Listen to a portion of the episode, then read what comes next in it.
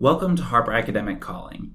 Our podcast is designed to give educators, students, as well as every reader, a behind-the-scenes chat with a range of our authors, from well-loved favorites to up-and-coming debut writers, about their books.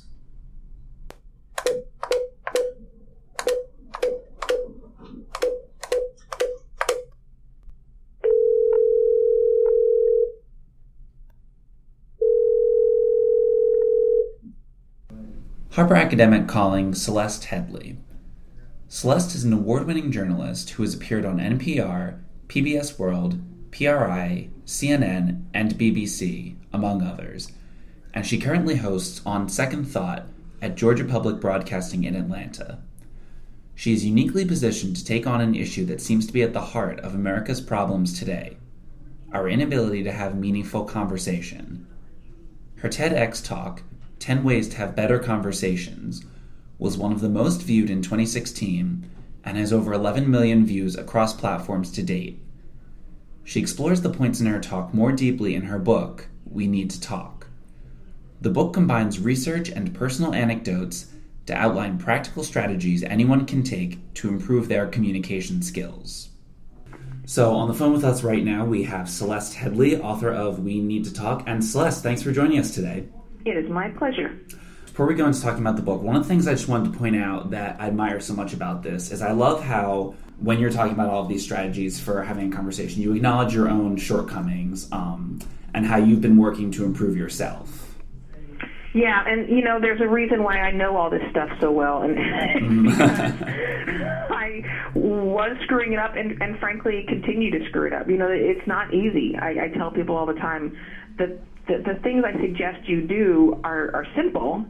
Uh, they're not complicated, but they're also not easy. So I'm still a work in progress.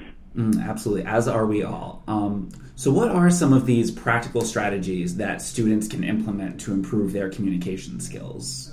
Well, the number one most powerful, the one where they're going to see the biggest bang immediately, is to put down their phones. Mm-hmm. And and even more than put down their phones, put them away. Um, you know, the growth in the use of smartphones over the past fifteen years, and it really has only been fifteen years, is so explosive that it's taken a long time for the research to catch up, right? You know, a, a clinical study takes years, and, and you, then you have to have people uh, read it for you and verify it and confirm it and redo it. That takes a really long time. So what's happening is fifteen years on, we're just now getting an inkling of the effect that these smartphones have on our brains. And we're just not aware of how impactful they are, how much they change the way our brains work, how much they affect our relationships. But what we are starting to see is that it's it's not good. They're distracting you, even when they're not making any noise and they're just sitting here on the table. But even more telling is there's uh, research that shows that even if your phone is just sitting there on the table, making no noise, you don't check it, It, it's making the person across the table from you think that you're less trustworthy, less less empathetic, and less friendly. That's what's going on subconsciously. So I would say, don't let your smartphone change your brain. Put it away. You can get by. And and going along with that, the second thing I would say is turn off your notifications. Turn off almost all of them, because you don't need to know every time someone retweets you. You don't need to know every time someone likes your post on Facebook or Snapchat or Instagram or whatever platform you use. You don't need to know that immediately, and it's really distracting your brain. So focusing and listening is hard enough, so turn off your notifications. Mm, it's, yeah, it seems like um, there's that focus on focus on focus, I guess I should say, um, in conversations, yeah. um, and the smartphone is definitely linked to that. Um, And as, as I was reading it, one of the things that I was kind of thinking throughout it, so much of the advice you give relates to listening. And I couldn't help but think, as much as the title, We Need to Talk, is so appropriate, I couldn't help but think maybe we need to listen is just as powerful a statement. Yeah, and I think it's, and perhaps even more so, because the fact of the matter is we're talking more than ever, mm-hmm. right? We're talking at people more than we ever have before, um, because we have so many platforms with which to do that. um, but we're not listening to each other. And, and because we're not listening, that means we're not responding to each other either. To respond to someone, you have to hear what they say and think about it and consider it and then respond. We're not doing that. A lot of times when people think they're having a conversation, all that's happening is two people are standing there telling the other person what they think. That's not a conversation. Yeah. That's just you telling people what you, you think in the same room as someone else. Um, the conversation requires, just like you say, it requires you to listen and respond. One of the things you mentioned in the book is that um, one problem that people have is that they're often crafting a response as the other person's talking, so they're not even listening to what's happening. They're just thinking about, oh, this is the next clever thing I'll say. Right, and that's certainly not something that I, I, I'm certainly not the first person to ever say that. You know, Stephen Covey in his book, Seven Habits of Highly Effective People, said, mm-hmm. you know, we, we listen um, not with the intent to understand, but with the intent to reply. And I'm paraphrasing here, but um, we we don't listen um, to, to all the way to the end of someone's sentence. And, and especially in this, like, politically polarized climate, a lot of times we'll just listen for certain phrases that we think tell us what that person thinks, right? We'll listen for them to say certain things that we think are going to tell us everything that we need to know. And then we prepare um, our response. It's like it used to be, as a journalist, it used to be that it was only politicians who had talking points. Now it's everybody. Mm-hmm. We have these stock phrases and stock things that we say about things, about people, about issues, and we just repeat them. And that's That's terrible conversation. That's not actual human connection. So for students, in terms of what they're talking about in a conversation, um, what should they be focused on more instead of like these stock phrases that they're going to? How, sh- how, how should a conversation ideally flow? So the, the main thing is to stop trying to educate other people. Mm-hmm. Um, and, and this is difficult for smart people because they know a lot, right? So they're always trying to educate other people about what they know and, and what they think is right. And I'm not talking about sharing an interesting interesting tidbit, right? Mm-hmm. Um, I'm talking about uh, I, I'm talking about the phrases that start, well, actually. I'm talking about when someone says something, you know, and you say, well, actually, that's not quite correct. So when you're in a, in a conversation, if what you're trying to do is educate, you have changed the power dynamic. You've mm-hmm. you've put yourself in a in a superior position to the other person, and it's not that's not going to be a good conversation. So instead, it really honestly doesn't matter what you talk about, except you should be talking with the other person. I will say that a lot of people tell me, I have no idea how to start conversations. I never know what to say. And in those cases, I think the best thing to do is ask questions. Mm-hmm. I start conversations with people all over the world by asking them questions about themselves, and and it's it's it's easy. Are they wearing a, a, a baseball cap? Are they, you know, they have pretty nails on? Do they have a particular piece of jewelry or something else that tells you something about them that you can ask about? Ask them about where they're from. Something simple that they know the answer to, about which they care, and then you're going to have a conversation started. Mm-hmm. So then let's say um, students read this book, take all of your advice. They become conversation masters, but in having, ideally, but um, in having conversations with other students, they find that no matter what they're doing, um, you know, they're focusing, they're saying all the right things, they're listening, but the other person just isn't giving. It's not a balanced conversation. How would you um, advise students to sort of work with that? Is the conversation moot at that point? Is there something that they can do to kind of bring the other person into the conversation with them? Well, co- questions are always going to bring the other person into the conversation. If they really are, even if you're asking good questions and they're answering with one or two words, then yeah, it's, it's probably okay um, to walk away. Mm-hmm. But but most of the time, Um, it's not. People will answer you. They don't have. They don't usually don't have a problem answering your, your good, honestly curious questions. Um, I will say that, you know, nine out of ten of the questions I get are usually about how to change other people's behavior, mm-hmm. and you ju- you can't you can't change the way other people behave in conversation. But the good news is that research shows um, you probably need improvement. We tend to pretty significantly overestimate our own conversational skills. Mm-hmm.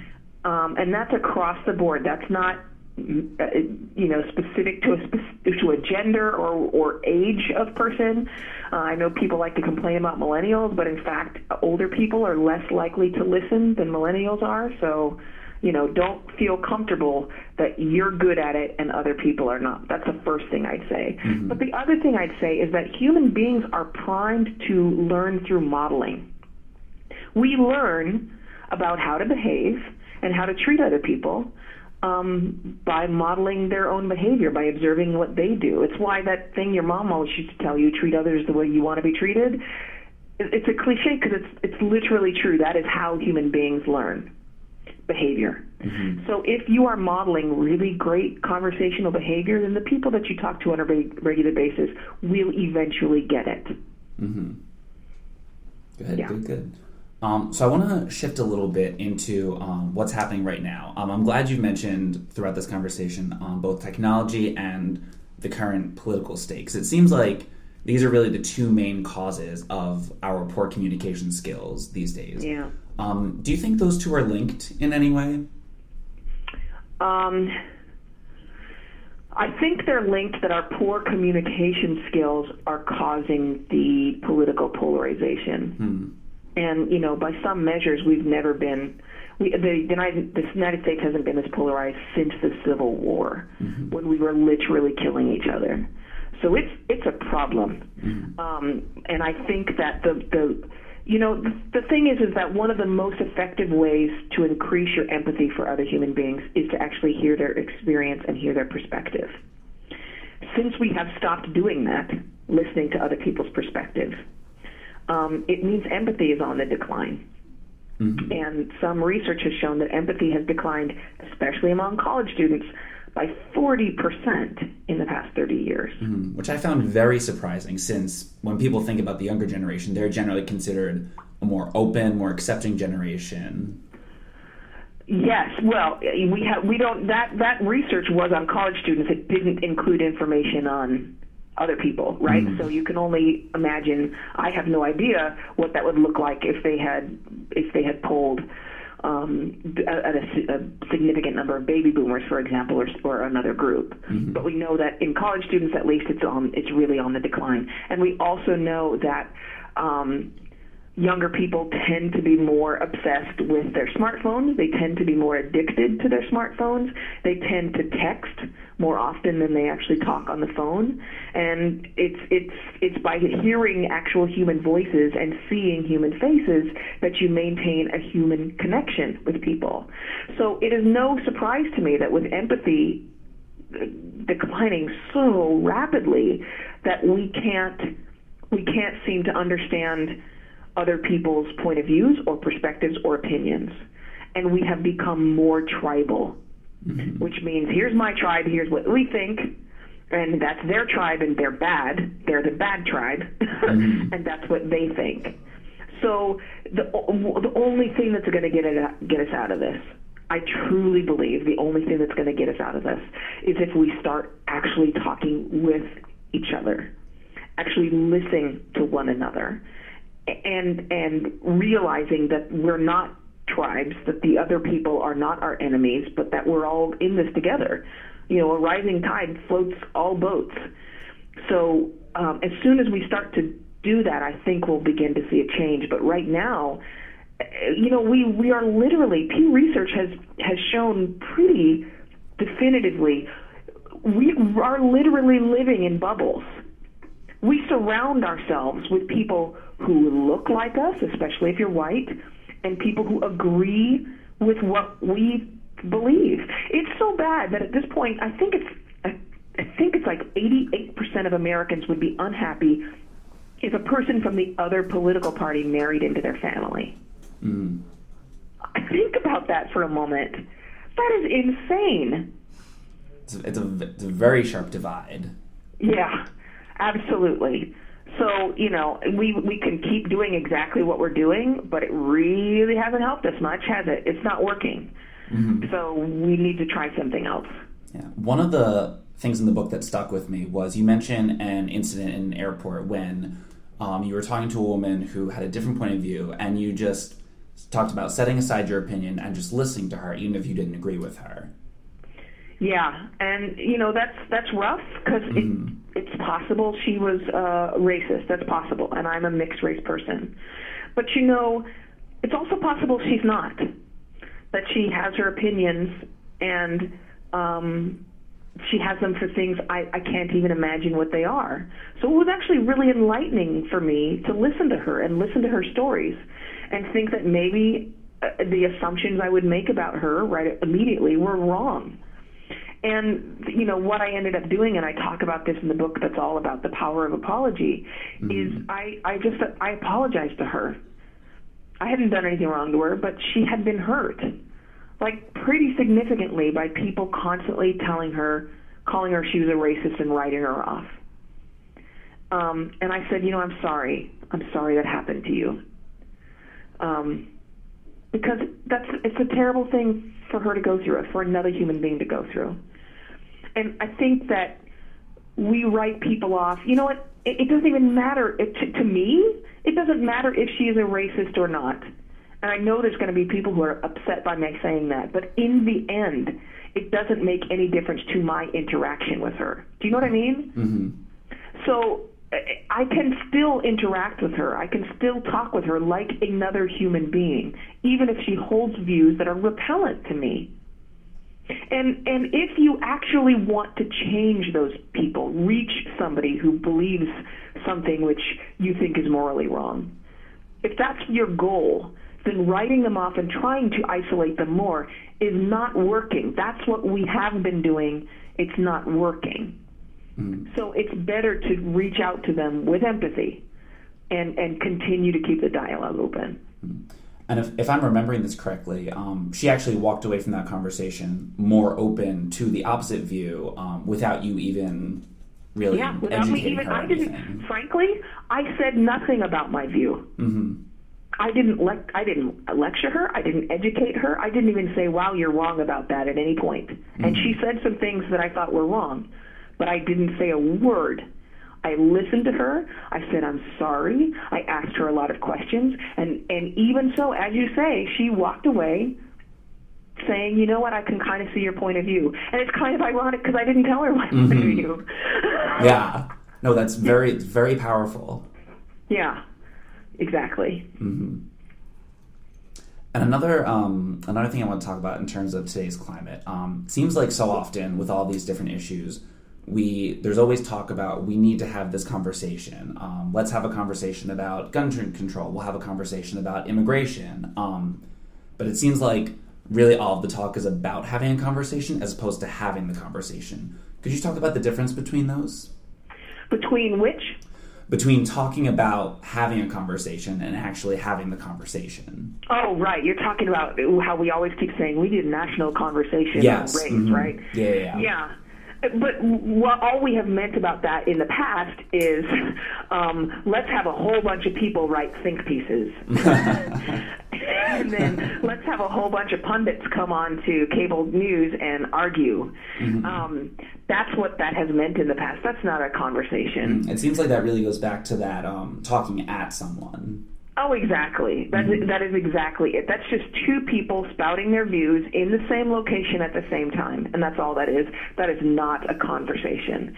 Um, and and it would be great. It would actually be fantastic if we really did have national conversations about these things. But when was the last time you had you saw two people on C N N or any other cable news channel asking each other questions and saying, "Wow, that's a good point. I've never thought about that before." I could not tell you. No, I have. I don't. I don't think I've ever seen that. So, which to me means we've never had, and in my lifetime, and I'm forty-seven, we haven't had that. Mm-hmm. How would you recommend we move towards that? Just implementing all of these things? Well, I would ban pundits.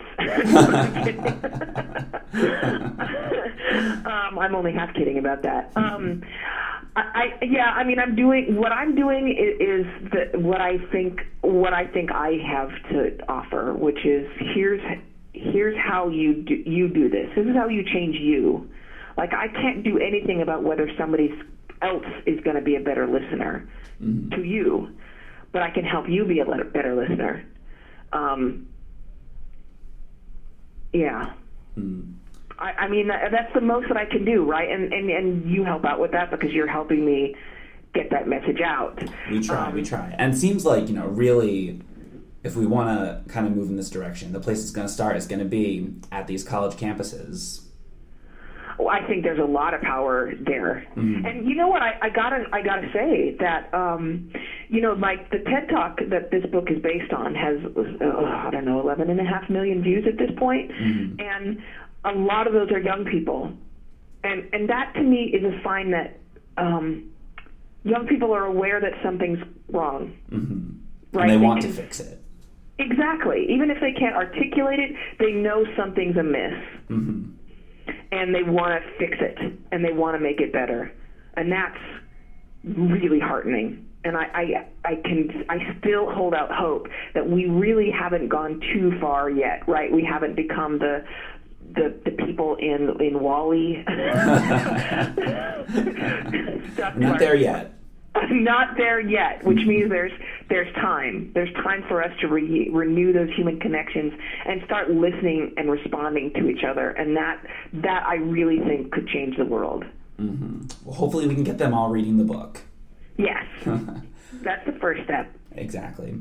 Um, so Celeste, we have one more question for you, and this is a question that we ask all of our podcast guests. Um, since this podcast is primarily for students, um, teachers, educators. Who was your favorite teacher? Um, I had so many of them that made such an incredible impact on my life. Mm-hmm. Um, let me think about that. My very favorite teacher. So I had a choir teacher in uh, college, Joe Michael Scheibe, who then went on to, to, to lead the choral department at U S C. Um, mm-hmm. And he and I butted heads all the time. But he was so, like, dedicated to his work. I mean, he so clearly loved what he did and expected the best out of us so much. And when he got frustrated, it's because we weren't we weren't delivering that. But he made us better than we were. Mm-hmm. He made the, the sum total so much greater than, than the individual parts. And and the other thing I loved about him is that he wasn't afraid to be vulnerable. Like when he was conducting, he was so clearly emotionally caught up. Um, that it just really made an impression on me. And some of my best rem- memories from college were those times I spent with my with my friends in, in, in choir. It was just it was emotionally transformative. Mm-hmm. So yeah. That's great. That's awesome. Well, Celeste, thank you so much for having a lovely conversation about having conversations. It is my pleasure. Thank you so much, Michael. Of course. I'll have a good one. You too. Bye. Bye. Thank you for listening to this episode of Harper Academic Calling. Subscribe on SoundCloud, Apple Podcasts, or your favorite third-party app for more episodes. And be sure to visit us at harper academic dot com for more information about this and other great books.